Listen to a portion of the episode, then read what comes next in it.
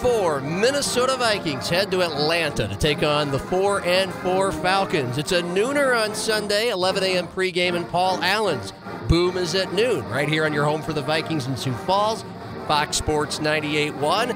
And it's time for our weekly Paul Allen's Vikings Views, brought to you by Midco Sports. I'm John Gaskins, PA. Kirk Cousins, this is PC, as you've stated. Post Cousins, first game of that era. Before we get to Sunday, your thoughts on the Josh Dobbs acquisition, and good afternoon. Yeah, good afternoon, brother. Um, well, first and foremost, uh, for Cousins, you know, he he and Addison, and uh, just the way Addison and Osborne and Hockenson and Akers and everything, and now Dalton Risner's in the mix at left guard. Just the way that whole thing was really, really, really, really starting to work. What a shame. Uh, what an absolute shame that it's just halted the, the way it is with I mean, the man, the man who takes all those hits over all those years, and you know, then it, then it's like the turf, the soft turf at Lambeau that that boils the season. So that that's super sad. Uh, with Dobbs, he's very fast. Uh, he hasn't played a bunch of games, but uh, you know, kind of like I said on my radio show recently, is is there, you know, te- teams covet, of course, Patrick Mahomes, but but he has that God-given height. Uh, but but the Jalen Hurts types, you know, where and Josh Allen types, where they are throwing quarterbacks who can run and do quite well. So Josh Dobbs is he's in that family. Uh, Jaren Hall is in that family, and um, and they needed a backup quarterback with uh, Nick Mullens on IR and Sean Mannion on the practice squad. So um, if if you know if if Dobbs eventually plays, and even with Jaren Hall, John, it um, the the run pass option and the bootleg game. I mean, those guys are very comfortable with that, and, and we don't ever run pat RPO, and uh, and the bootlegs have, have been minimal this year. So very curious to see how this goes Sunday. Exactly. You're going against an Atlanta team that has only given up one rushing touchdown this year, but in general, the path to victory, you've mentioned RPOs. What is it for the Vikings with Jaren Hall on Sunday? Perhaps maybe take things a little more conservatively, both offense and defensively. Uh, well, I, I like how you frame that up because Jaren legitimately, you know, from my experience chatting with him or just what I'm now hearing from people who would tell me the truth. Um, he's just relaxed. He's poised. He's, you know, yeah, he's going to get sacked. Yeah, we already had a strip sack. Yeah, he's going to throw interception or interceptions eventually. Uh, but the thing with Jaren is that, you know, given he's 25 years of age, um, he's just farther into his life than a lot of people who come into situations like this and are, are less mature.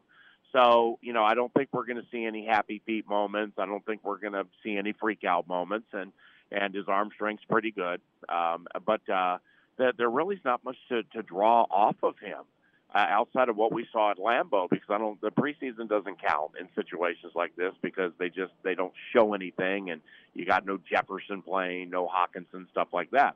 Uh, now, from a defensive standpoint, that's the part of the question I really, really like because uh, over the last two games, the upset of the Niners and the the uh, really what was a borderline trouncing of the Green Bay Packers. Uh, the the team is winning the time of possession game at key times of the game. That has to continue because it keeps the defense fresh and the explosiveness is very apparent in the fourth quarter with a fresh defense. So uh, if that changes, then uh, we might be in a little trouble. You feel like the Vikings are going to win on Sunday. Why is that? Uh, well, the the Atlanta Falcons are are more wildly consi- inconsistent than the Vikings are right now. And um, you know they're so so we're talking about Cousins down. Okay, here comes Jaren Hall. Well, they're going to use their backup quarterback Taylor Heinicke because Desmond Ridder basically gives the ball away every five plays. I mean, it's just the weirdest thing in the world of late for him. Uh, and then after that, it's now now I think it's going to be a very low scoring game. And uh, you know, I think the Vikings defense is better than their defense, and I think the totality of the Vikings offense is better than Atlanta's.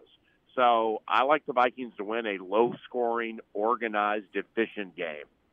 And if there's one thing that, besides turnovers and rookie mistakes by Jaren Hall, what things are dangerous about the Falcons that would give them the victory on Sunday? Uh, lots of lots of team speed on defense. They gamble a lot.